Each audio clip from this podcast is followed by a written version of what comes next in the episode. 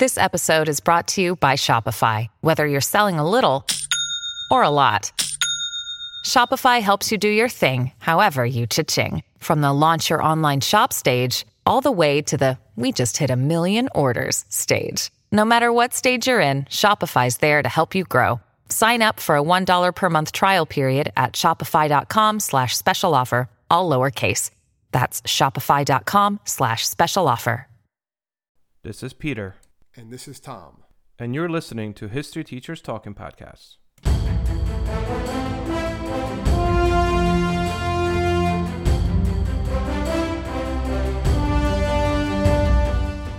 All right, this is Peter Zablocki and Thomas Reska, and welcome back to our podcast. Tommy, this is going to be a pretty short one, I think. Uh, just Yeah, we always say that, and it winds up being 40 minutes, so we'll see. I don't know about this one. I don't know. All right, so what uh, what do we got today, Tom? Well, to keep uh, in the festive spirit of the holidays, we're going to be looking at the 1914 Christmas Truce, a series of un of widespread unofficial ceasefires along the Western Front during the First World War. So people have heard about it. There's these lot of like issues about it. Um, Movies have been it made about happened, this. Movies have made about it, like Songs. songs. Yeah, like Yeah. Snoopy versus the Red Baron's kind of. There's been other ones too, obviously. Yeah. So it's something that people talk about. I know we've talked. I've talked about it in my classes in the past. I'm sure you Yeah, have same too. Yeah. And I, you know, doing more. We're gonna do more of a deep dive into it today. Kind of look at it. Was it as big of a deal as people say it is?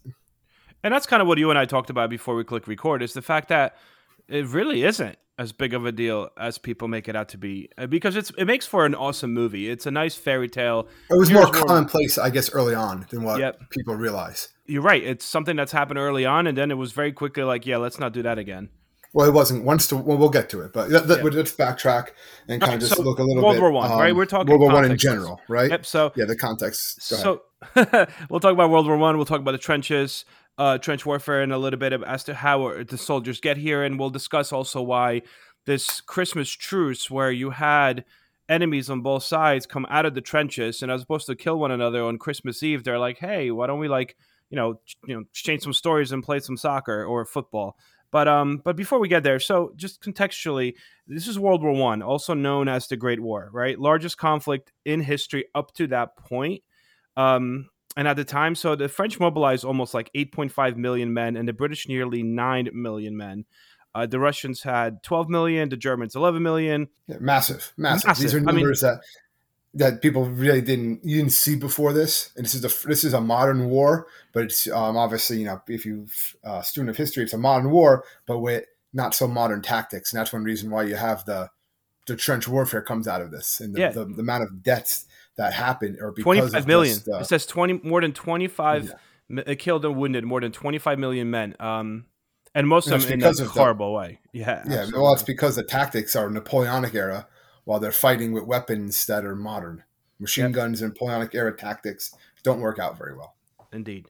So, just kind of briefly on how we get to this whole trench warfare, and then Tom and I will talk a little bit about what was trench warfare. But it's, trench warfare really starts um, when the German decide that they're going to go through Belgium to attack France, right? So they're going through Belgium into Paris. Um, the Schlieffen Plan, I believe that's what that was the name of it. Yeah, knock knock them out of the war quickly so they can focus on, on you know, Russia. yep. So the Belgians uh, raised more than the German generals had expected, so it, it slowed them down more or less. And the Schlieffen Plan failed for several reasons. One, Russia, as you mentioned just now, mobilized more quickly than expected, which kind of brought them into war quicker. Um, and therefore, Germans had to shift their soldiers to the east, so that weakened them in the west. And they got fairly close to Paris, but you know, no cigars, they say. The first Battle of the Marne ended Germany's hopes for any form of quick victory in the Western Front. And this sets us up because basically, here you have the British and the French are defending France. Um, after this first Battle of the Marne, Germany realizes that half of their troops have to be sent over to fight Russia. They're kind of stuck here too, but they don't want to give ground and give up what they already managed to get through the Schlieffen Plan. So they start digging into these trenches to protect their armies from any form of enemy fire, right? Which leads to more or less a, a stalemate. You know, in 1914, this is within months of war starting, it's already a stalemate. Now, these um, trenches that we, we talk about basically stretched from the Swiss frontier all the way to the English Channel. Uh, there was an underground network that linked bunkers, um, communication trenches, gun emplacements. This was a very elaborate system. Um, during these trenches, yeah, and, and some of them, some of them were much fancier than others. German, a lot of them actually, were just yeah. right? The Germans were well because the Germans' plan was like we're just going to stay here. That's it. They, Yeah. they decided pretty early on we're just doing defensively. Um, when we say nice, they're nice by what the British standards were. Yes. The British standards, they always assume no, we're just going to keep on attacking and moving forward. And so these trenches were never built to be lasting a long time. That's why you're up to like your knee in water. You know, you had like you're hunched over a lot of times. You know, bigger ones were a bit more elaborate as time went on when they realized they were going to be there a little longer. But you Yeah. didn't want to be here. You're basically exposed. You're basically digging a hole in the ground. That's where you're hanging out. Literally. out of machine gun. To get out of Yep. machine gun fire. rats, uh, lice, uh, mud. Yeah, it, it was it was just downright disgusting. And between these opposing trenches, which is kind of all this sets a kind of sets us up here, between all these opposing trenches lay what became known as no man's land. It was an empty tract, mostly pocketed with shell holes. Right, you, you often see that in movies. Um, and you had you know coils of barbed wire on each side. The soldiers kind of peered over the edge of their trenches and kind of watched the next enemy attack from the trench that was across this no man's land. And then uh, eventually, obviously, they would hear a whistle and they would themselves have to charge across this man-made desert, yeah, over the top. And which is crazy because when you hear that whistle, it's like no protection by your rifle and helmets, and you're just charging against, you know, across no man's land towards enemy lines. Your only form of safety is jumping into these huge craters left over from artillery, and you're being fired at by machine guns that are shooting like 600 bullets per like minute or second. I mean, this is obviously that's a discrepancy between minute or second, but you, you get my point. it was brutal, and that's one reason why the Germans in World War II create Blitzkrieg, right? Is they want to avoid they want Yeah. to avoid having another round of trench warfare. Both sides do. They don't want to go back to trench warfare again. That's where they come up with new tactics, and that's a whole other podcast, obviously. But just to keep in mind, like the main reason of a lot of those strategies that you see in the Second World War is to avoid the trench warfare of the First World War, because neither side wanted to have it. Yep. So this is trench warfare at the time of what we're going to be talking about today is fairly new. I mean, they really start digging into the trenches after the Battle of Marne. So we're looking at September 1914. And what we're talking about here is happening December 24th to 25th of 1914. So Yeah, was, trench was warfare is still new. yeah, it was only the first five months after hostilities began, and early on there wasn't as much. So there was fighting, but it was still very early on. Yeah. Um, and that's one of the reasons why they think this happened. Um, before this, like we said, they used to still mingle a little bit. They would have um, burial ceremonies. They'd have prisoner swamps. They still did that. Let's talk about it. It was kind of this um, thing that's known as live and let live. They kind of like both sides of these like unofficial truce would allow once in a while during this time you would, you would have some fraternization. You'd have some talking with one another. Um, to But it was mostly to get into no man's land and get bodies, and, right? and get the dead, the wounded, if anyone would happen to still be alive. Um, but it was most that's really what all it really was. It wasn't really anything beyond that. It was kind of agreement that right in certain times we're not going to fight because hey, both sides need to rest. You know, there was kind of that stuff too. Um, this again just happened more so much earlier on the war. You don't see it as much as the fighting gets bloody later on. Yeah. And also, you mentioned something before. Uh, I think I clicked record when we briefly talked about this. The French were not all excited about this whole truce thing because at the end of the day, it is No. in their country. Like two thirds of it is taken over by the Germans, so they're not going to go and sing Christmas carols with the Germans. This this truce that uh, that we're talking about, this particular one, they mostly happen between the British and the Germans. You know, the British are just in France helping the French. As far as the French are concerned, they're like, yeah, we're not gonna we don't want a truce. We want these people out of our country. Yeah, you definitely didn't see it that much with the Russians either. The Germans and the Russians. That's what really, if you really like do like more of a research into this, you're going to see that it was basically um, uh, more about nationalities, right? There was deep distrust between the Germans and the French. There was almost no fraternization between those sides. They're not having those little truces, so you don't really have the Christmas truce between them, right? Yep. Germany and not um, the animosity they had with the Russians that was even worse. So just you know, again, that's a whole other podcast. We want to talk about the Germans and the Russians, especially look at World War II, right? Yep. Um, but the British, you know, a lot of them, Germany didn't invade Britain. Um, a lot of German soldiers lived in Britain. They spoke the language. I saw that. Yep. So circumstances kind of found them on opposite sides in this conflict, but the differences were actually minimal. So they were kind of more open to this fraternization than some of the other sides, and that's and that's kind of what happens as when, when Yeah. we get to it. And I, I, think it's it was you brought something really cool up that idea that of course, I, I did. of course you did. I wasn't aware of the fact that based on this research that so many Germans had worked in Britain um, ten, turn of the century. I mean, a lot of them worked in the restaurants, a lot of them British restaurants, uh, British factories. So and they were kind of forced to go back to fight with Germany and for Germany, but most you know while it was very difficult to find a british soldier that spoke german a lot of german soldiers spoke english which made this event that we're talking about easier to happen at a time. But this famous Christmas truce on December 24th was obviously unofficial. Um, many officers disapproved of this, highly disapproved. Yeah. Headquarters on both sides, right, were extremely upset about this. And they said this should never happen again, and technically it doesn't. Um, but so let's let's get into it. So so what happens here? Well, basically, as it it approached, like we talked about, um, it was clear to many the soldiers of the war was not going to end soon. If you remember about World War One, both sides oh, we're going to be home by Christmas, right? Yeah, that, was, was kind of like the saying. Now it's like, no, that's not really happening. So a lot of the frontline troops were disillusioned, right? The horrors of war that they're seeing. There was a lot of fighting. They were homesick because they were promised this um, short war. And what basically happens is that, well, there's a lot of different reports, but there was no official truce called, but it did occur on parts of the Western Front between the German and British units um, when you started hearing like uh, both sides kind of singing songs. I think it was a German started singing a song first. That's what it was. It was yeah, eight thirty p.m. Yeah, it was even Holy Night or Oh Christmas. Like it probably was um Holy Night. I heard, right? Yeah, that I was, heard Holy Night, Silent Night. Yeah, yep, Silent Night. Yeah, that's what it was first, and then they hear that, and then some of the British start singing also the English version. And then supposedly yep. a German soldier comes out walking in no man's land, holding a white flag, and he's walking over, and then some of the British go out, and then it kind of goes from there. They have this kind of unofficial truce. They sing songs, they exchange gifts, food, cigarettes, stories. Um, yeah. Some even compete in you know soccer games, which I'm sure we'll talk about in a little bit. Yeah, and um, yeah, that's kind of like what happens, and it, it, kind of spreads. The reason why it's called the Christmas truce is because it was it was it was actually a lot of this going down the across down the whole the line, yeah. front. So it wasn't just just like a small section, which a lot of times you would see this smaller fraternization, right? When they were coming allowed for the troops, this was pretty much across most of the line where it was British and, and um, Germans. That's mostly where you yep. saw it. Yep. And um, it was a big deal because it was like it basically was a symbol of peace on earth, goodwill towards man in a battlefield, which is like crazy. Like if you can stop fighting for right now, why are you fighting at all? That's kind of like yep. the mindset, you know? And just kind of like give people some perception to this, the Western Front trench system ran like 475 miles. It was huge, yeah. So this, this didn't happen a, a, yeah. along the whole thing, no. It, but it yeah. happened in a lot of places along the, um, you know, the trench line.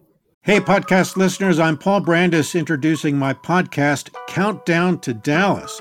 It's a fascinating, in depth look at the seemingly unconnected events that led to the assassination of President John F. Kennedy. It's based on my book of the same title. In that book and in this podcast, I go all the way back to 1939 when Lee Harvey Oswald was born into a troubled and dysfunctional family. I'll follow his transient and often violent teenage years and young adulthood, painting a fuller picture of the man who would later become Kennedy's killer. I also take a look at events unfolding in that era, like Cuba and Vietnam, and I'll unpack the conspiracy theories too, not one of which has ever been conclusively proven. Subscribe to Countdown to Dallas at evergreenpodcasts.com or your favorite listening app, October 31st.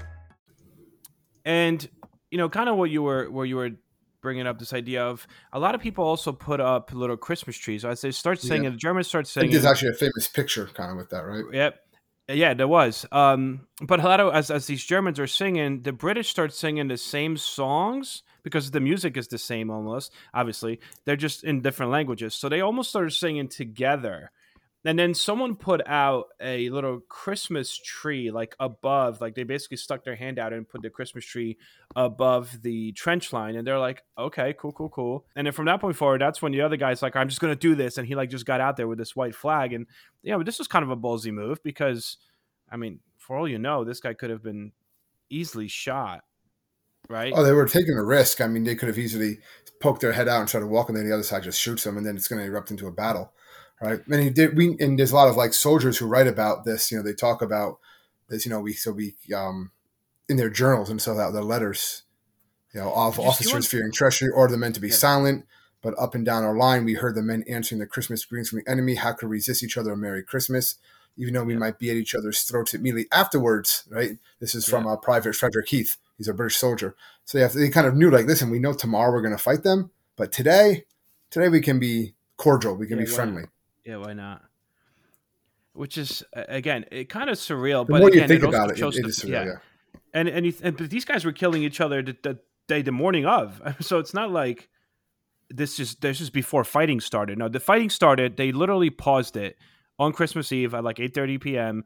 Through the night, they kind of hung out, and this is where it gets into well, what did they actually do? And there's so many different stories, and we we know for a fact that there was soccer games being played because soccer was already played professionally.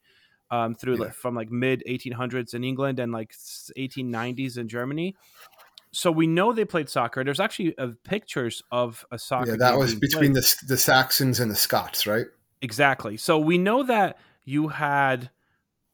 Well, they said the Saxons because they were more friendly, right? Yeah, but yeah, the, we know that British played soccer. We know that Germans played soccer, but to this day, they're trying to figure out if it's true that Germans played soccer against the British. And some people say yes, they did. Some letters allude to that. Others are kind of like, no, we played soccer, but no one says that they played, you know, across. And even if they did, there's no way they could have a full game. I mean, this was nighttime. Um, you know, trench. If they're playing in no man's land, I mean, well, they yeah. said they set they set up flares to kind of illuminate the night. I did see that. that. Was, yeah, that was in that some was letters. Found, that was yeah. in some of the letters and stuff like that. So there's a lot of sources here. Um, they know well, apparently the Germans, even happened over 100 years ago. Yeah, the Germans won three to two. I did see yep. multiple sources also the Germans won the game. The Germans won the game, so I they won something well. in the in their in their World War um, escapades. Right. At least they won something, I guess. Good for so them. Mean. I'm not so mean. I'm historical. Okay. Okay. they won something. I, they won something. Good for them, you know. Uh, anyway, rather have um, the Germans of the First World War win something, not the ones of the Second. So it says that roughly 100,000 British and German troops were involved in this informal hostility, you know, Christmas truce. I mean, that's like a lot if you think about it. So it really did have to happen along that line for more than more than one place for this estimate to exist. And this is, you know, from a fairly credible source. Yeah.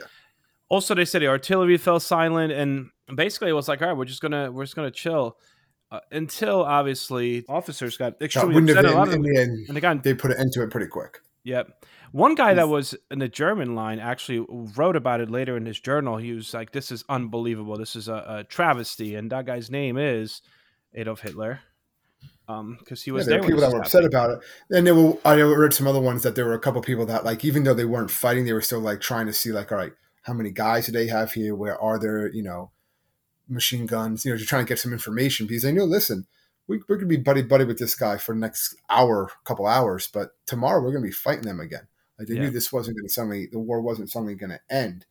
Um, and the, actually, the commanders don't want that. And the main reason is because then what you're doing is you're humanizing the enemy, right? Yep. You're putting like uh, a face on this monster that, that you were told this what the other side is, and that might cause a hesitation now when you're going to shoot when you're to shoot later on.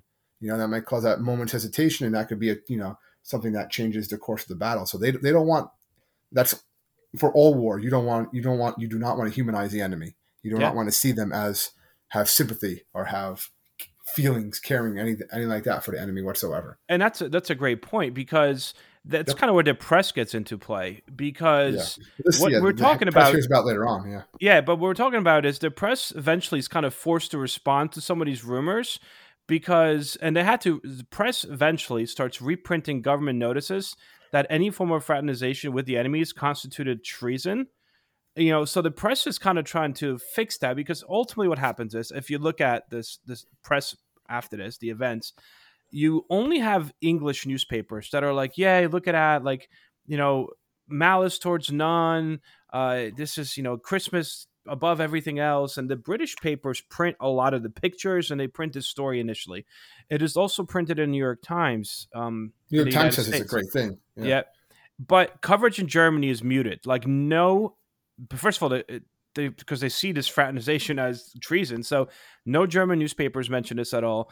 And quite frankly, none of the French ones mention this as, at all as well. So you're really just getting this from the British sector and through American newspapers, which is which is what further embarrasses England, and that's kind of where it was. It's the British in the years, the upcoming years, because we'll get to that a little bit. I guess we could get to it now, but these later truces, um, oftentimes the following year and the year after, the Germans try to institute and start those as well. Yeah, and, and the, the British, British are like, said no. Yeah, the British are like, no, that's not going to happen Well, what because changes is- an is- embarrassment.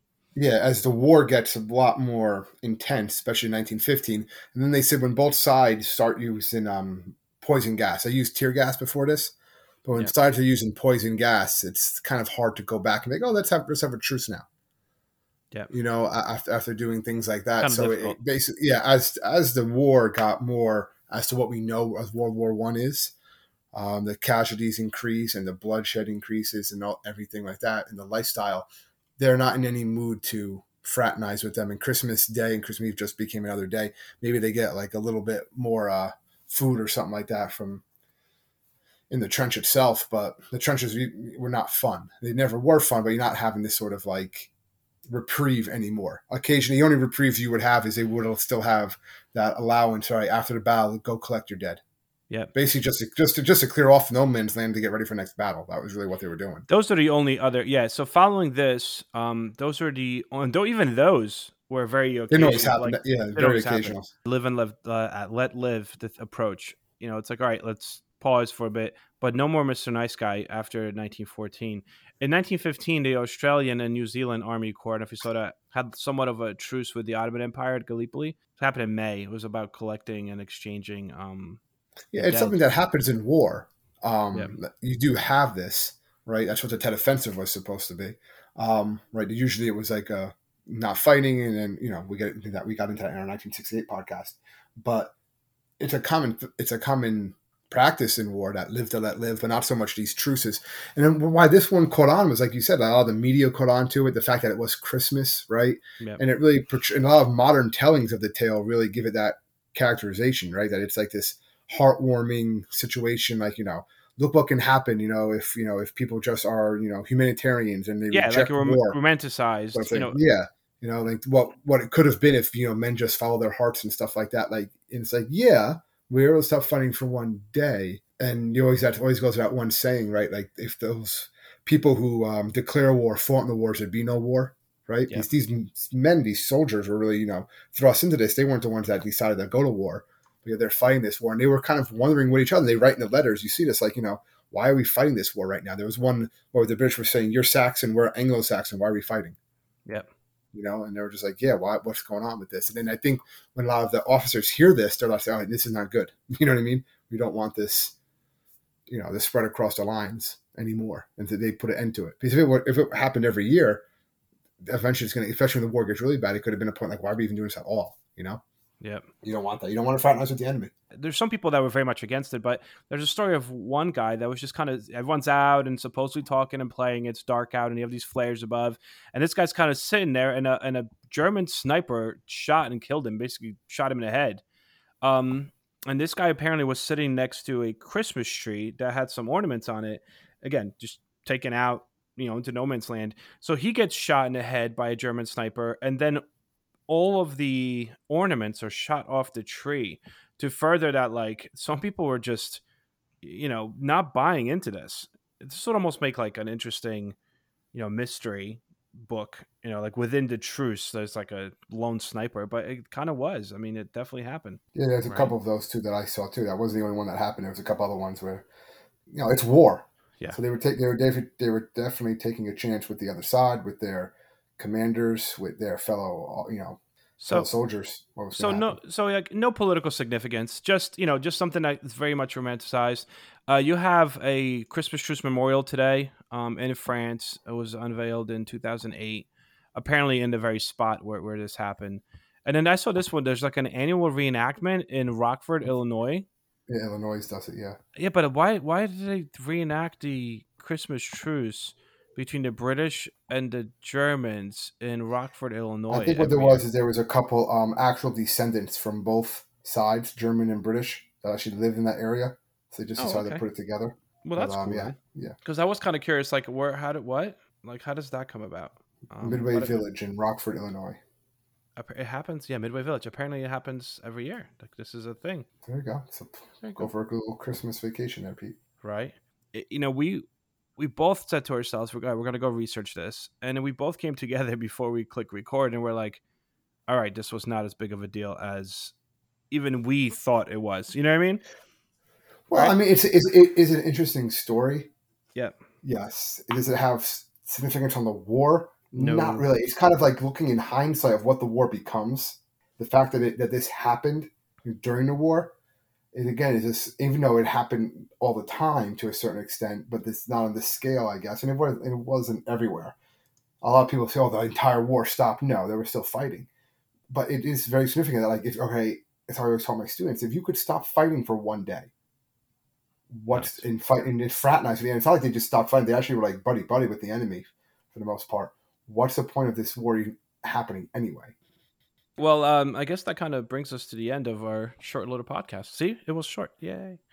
To everyone that does tune in, thank you so much, guys. We really do appreciate it. If you ever need to reach us, you could reach us at www.historyteacherstalkingpodcast.com. Uh, we are there if you need us. And if you are listening to this, please feel free to leave us a review wherever it is that you listen to this podcast. We, we do greatly appreciate those. And I guess that's it, right? So see you guys next week. Enjoy. Stay safe, everybody.